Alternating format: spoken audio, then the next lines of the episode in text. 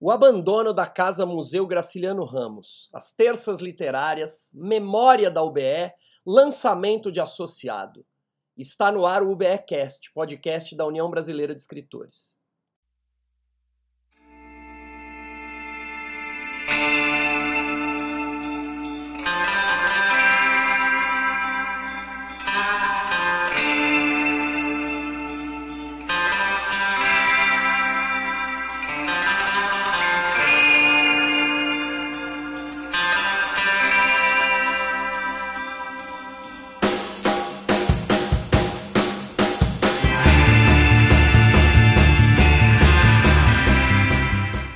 Olá, escritoras, escritores, povo do livro e amantes da literatura.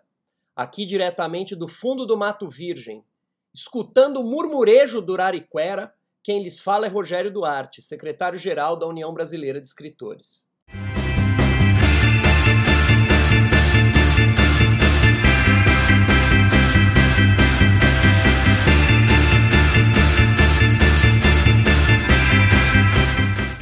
A Casa Museu Graciliano Ramos, na cidade de Palmeira dos Índios, onde nasceu o escritor, está fechada há quatro anos. A imprensa de Alagoas pediu a Ricardo Ramos Filho, presidente da UBE e neto de Graciliano Ramos, que comentasse a situação. Olá, ouvintes da UBEcast. Me perguntam como eu vejo é, o fato da Casa Museu Graciliano, em Palmeiras dos Índios, está, está fechada há mais de quatro anos. Como que eu vou responder? Como que eu posso ver um, um absurdo como esse? É, que a gente no Brasil tem um governo que não gosta da cultura, todos sabem é, foi extinto o Ministério da Cultura e colocaram para tomar conta da pasta o senhor Mário Frias, que nada entende de cultura, pelo contrário, o desejo maior dele é, é destruir a cultura. A minha esperança era que, pelo menos em nível estadual, é, o Brasil é, pudesse andar melhor do que em nível federal. Mas não é, pelo que se vê, o que está acontecendo em Alagoas. Eu acho deprimente. Graciliano é talvez um dos maiores nomes é, de Alagoas, é um escritor que eu tenho certeza qualquer alagoano se orgulha de ter ele como filho da terra, mas está sendo muito desrespeitado, está sendo pouco considerado. É, deixar é, uma, a Casa Museu Graciliano, em Palmeira dos Índios, cidade onde ele viveu, constituiu família, foi prefeito, cidade onde, por exemplo, meu pai nasceu, né, filho de Graciliano, é, deixar em total abandono esta casa é alguma coisa que eu não entendo, é incompreensível. O que, que mais eu posso dizer? Que é lamentável, muito triste. Um abraço para vocês.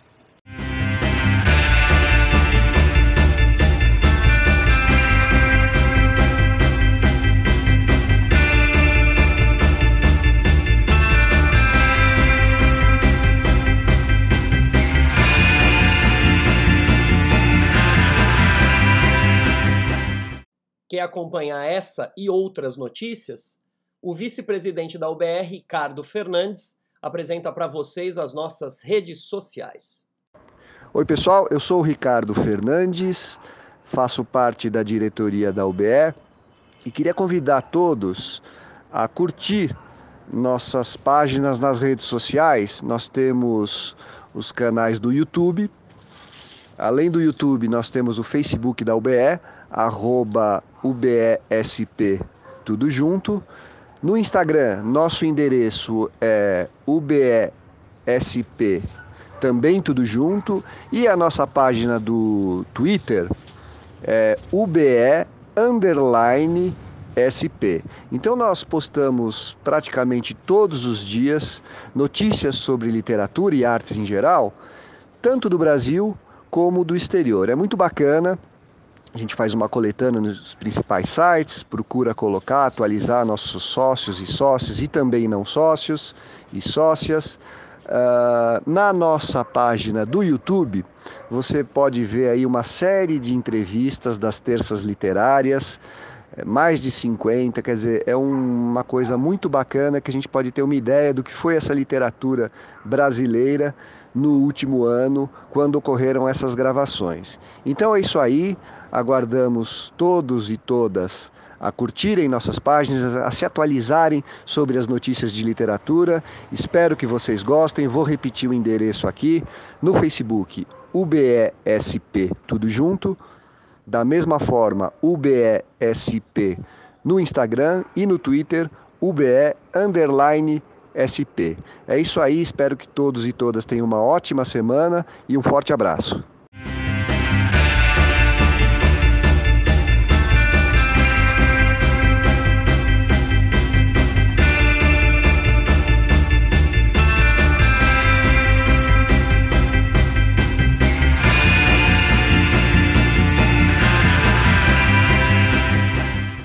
Terça Literária. Desde o começo da pandemia, a UBE tem oferecido entrevistas online com escritoras e escritores toda terça a partir das 19 horas.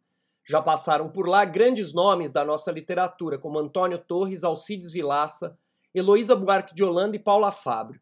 Você pode assistir a entrevista ao vivo pelo Zoom ou pelo YouTube. Na próxima terça, o entrevistado da UBE é Marcos Alexandre Faber, que é poeta, ficcionista, músico e ensaísta recifense. Ele é professor de literatura portuguesa e brasileira na UFAL, Universidade Federal de Alagoas. Marcos Alexandre tem um recado para vocês. Olá, tudo bem? Eu sou Marcos Alexandre Faber, sou um poeta recifense e vou ter o prazer e a honra de conversar com vocês aí na UBE, na, no Terça Literária, no próximo dia 31. Vamos falar sobre poesia, sobre vida, sobre o momento atual, enfim. Falarei também um pouquinho sobre o meu novo livro, A Leitura de Poesia. Aguardo vocês. Um grande abraço. A entrevista com Marcos Alexandre Faber acontece na próxima terça literária, dia 31 de agosto, a partir das 19 horas.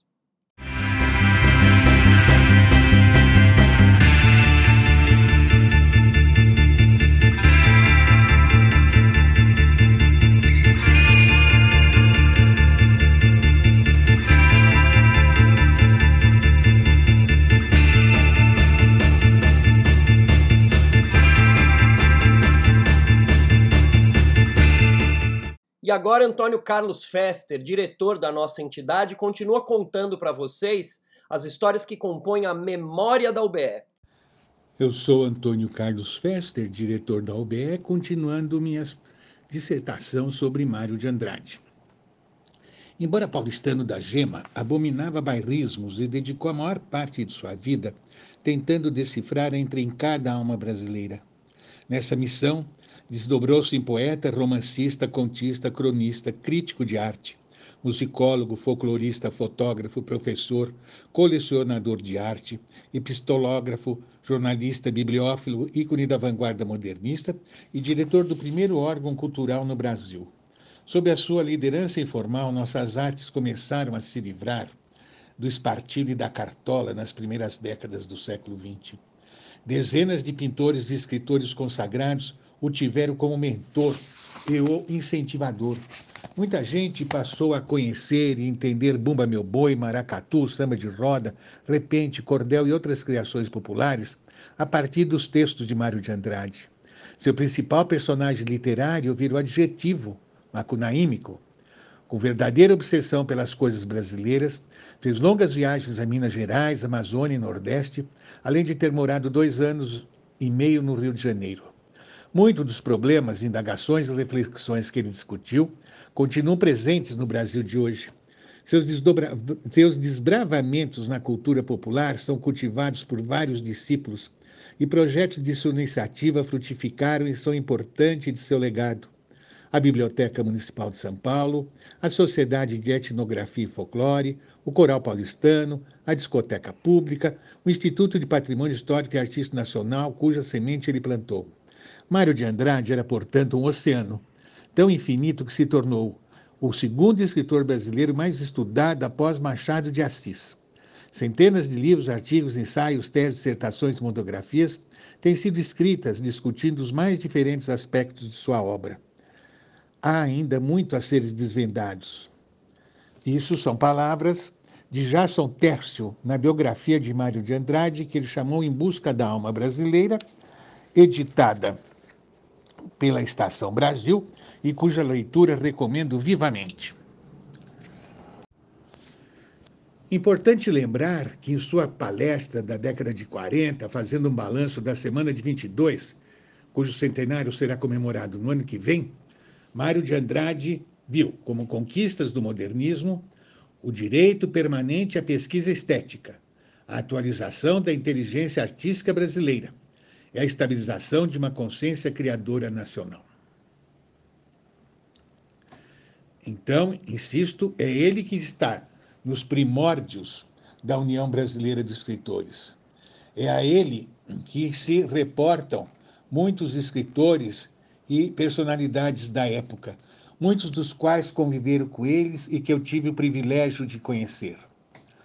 Sérgio Millier era cunhado de Paulo Duarte, Paulo Duarte, um dos maiores amigos de Mário, que foi quem o levou para a prefeitura para a criação do Departamento de Cultura, um dos homens mais vezes presos no Brasil e exilado, era irmão de Maria Aparecida Duarte, que foi dirigir os parques infantis, e de Maria de Lourdes Duarte Millier, casada com Sérgio, aliás, casada com o Millier.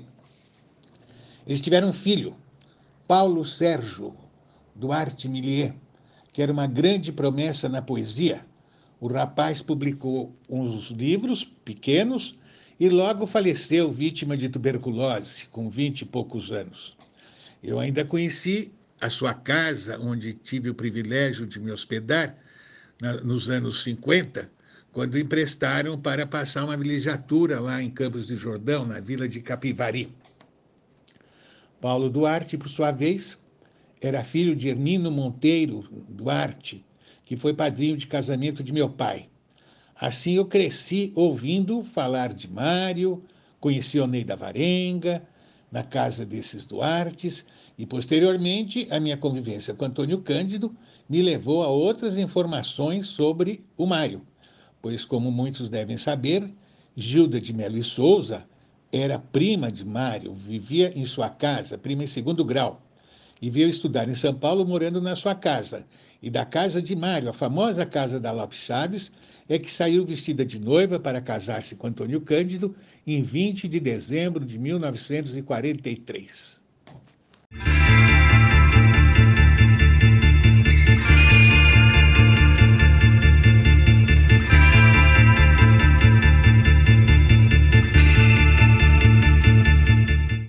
Dos objetivos deste podcast é dar espaço para os lançamentos dos livros dos escritores associados ao BE.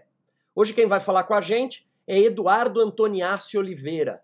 Ele está lançando de forma independente o romance Além do Luar do Cafezal. Olá, sócios da UBE, olá, amigos escritores e leitores, sejam todos bem-vindos a esse podcast. Meu nome é Eduardo, estou aqui para falar sobre o lançamento do meu novo livro Além do Luar do Cafezal. A primeiro momento, eu quero agradecer à União Brasileira de Escritores por ceder esse espaço para nós, escritores, estarmos comentando sobre os nossos lançamentos, sobre os nossos livros. Muito obrigado a todos pelo, pelo convite, pela oportunidade. Agradeço em especial ao, ao Rogério Duarte. É, pessoal, então vou me apresentar. Meu nome é Eduardo Antoniaço Oliveira, sou escritor, sou psicólogo de formação, né, tenho minha pós-graduação em psicanálise, atuo como psicólogo aqui na, psicólogo aqui na minha cidade. É, atualmente também exerço a função de docente na Faculdade de Psicologia aqui da Unifadra, uma faculdade no interior aqui de São Paulo, na cidade de Tracena. E eu estou aqui com o lançamento desse meu segundo livro, o Além do Luar do Cafezal. Bom, já tem um primeiro livro publicado, que é o Memórias de um Mundo Sem Volta, pela editora Viseu.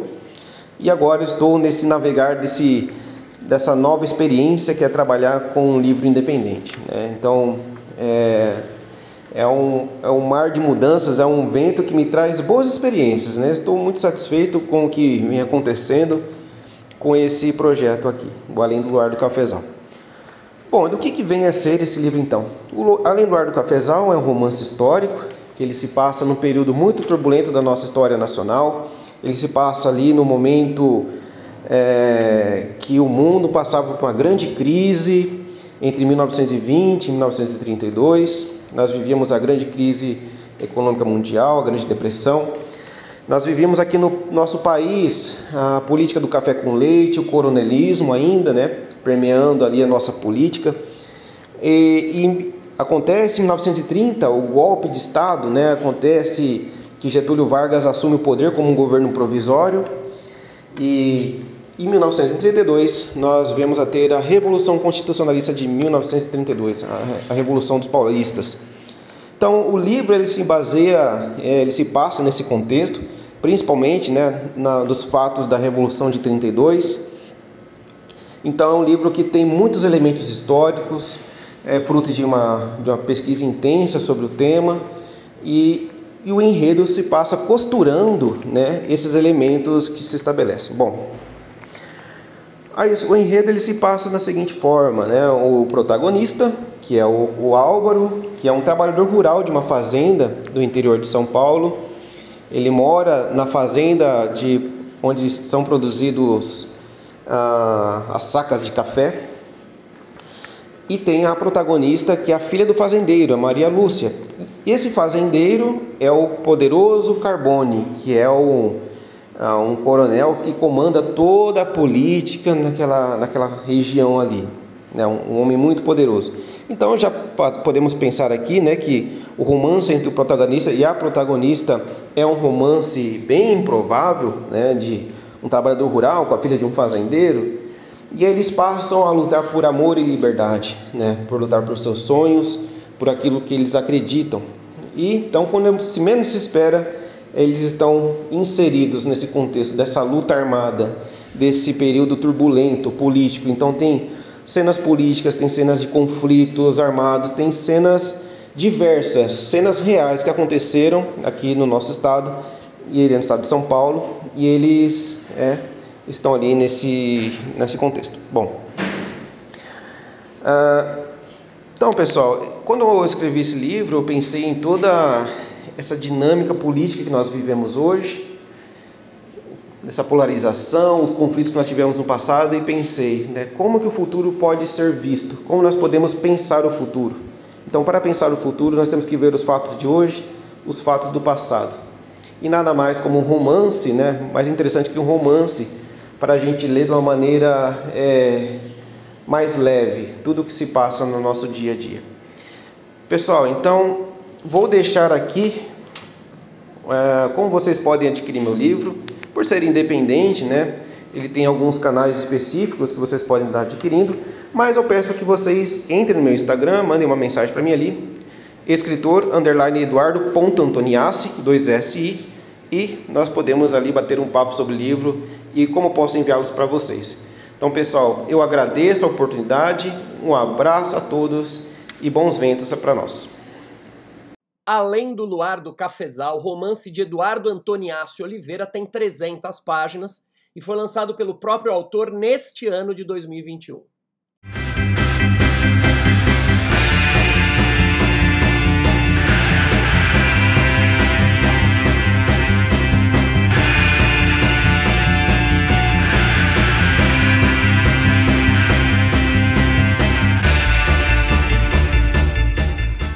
Quer divulgar seu livro aqui? Manda um e-mail para o secretário-geral.ube.org.br com o título Quero participar do podcast. Você manda um e-mail e eu te respondo explicando o que, que você tem que fazer para participar. Eu quero lembrar que esse espaço é reservado para os escritores que são associados ao BE.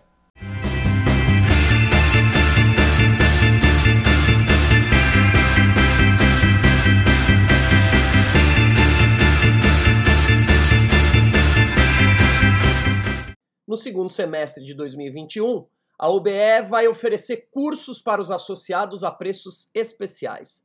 Quem vai contar essa novidade para vocês é a nossa diretora Sandra Espilotro. Olá, eu sou a Sandra Espilotro e eu faço parte do corpo de diretores da UBE, a União Brasileira de Escritores.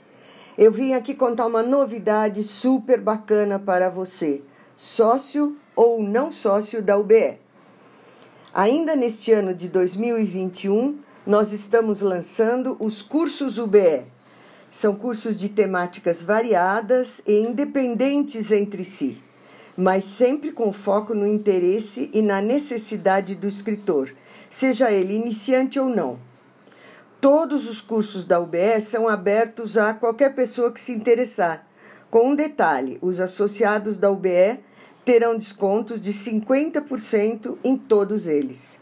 Eu sugiro que você entre no nosso site www.ube.org.br,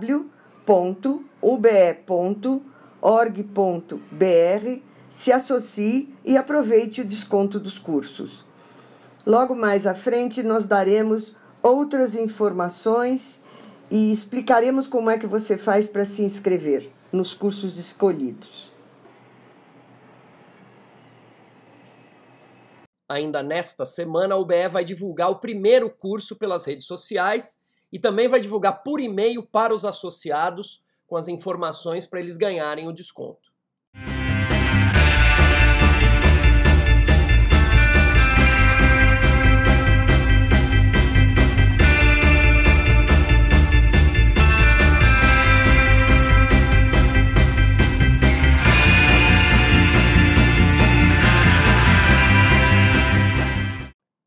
Estamos chegando ao final do UBEcast. A gente se despede com uma leitura da nossa primeira secretária, Maria Mortati. Olá, sou Maria Mortati, escritora, professora universitária, primeira secretária da União Brasileira de Escritores. Vou ler um poema do poeta uruguaio Mário Benedetti, com tradução de Júlio Luiz Gellen. O poema Por que Cantamos? Se cada hora vem com sua morte, se o tempo é um covil de ladrões, os ares já não são tão bons ares, e a vida é nada mais do que um alvo móvel, você perguntará: por que cantamos? Se nossos bravos ficam sem abraço, se a pátria está morrendo de tristeza, e o coração do homem se fez cacos, antes mesmo de explodir a vergonha? Você perguntará: por que cantamos? Se estamos longe como um horizonte, se lá ficaram árvores e céu, se cada noite é sempre alguma ausência e cada despertar um desencontro, você perguntará: por que cantamos? Ah, cantamos porque o rio está soando. E quando soa o rio, soa o rio. Cantamos porque o cruel não tem nome, embora tenha nome o seu destino. Cantamos pela infância e porque tudo, e porque algum futuro, e porque o povo Cantamos porque os sobreviventes e nossos mortos querem que cantemos. Cantamos porque o grito só não basta, e já não basta o pranto nem a raiva. Cantamos porque cremos nessa gente e porque venceremos a derrota. Cantamos porque o sol nos reconhece e porque o campo cheira a primavera, e porque nesse talo e lá no fruto, cada pergunta tem a sua resposta. Cantamos porque chove sobre o sulco e somos militantes desta vida, e porque não podemos e nem queremos deixar que a canção se torne cinzas.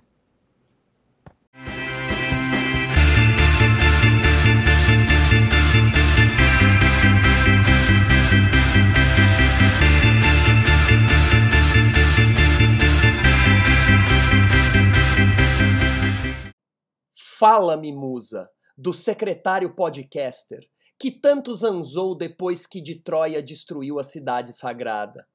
Muitos foram os internautas que conheceu, e foram muitos os sofrimentos por que passou para editar o UBEcast e para contribuir para a difusão da entidade. Nossa trilha original é Candongas Não Fazem Festa, música de Zeca Viana, diretamente do canal Ursa Maior. Roteiro e locução Rogério Duarte. Até semana que vem.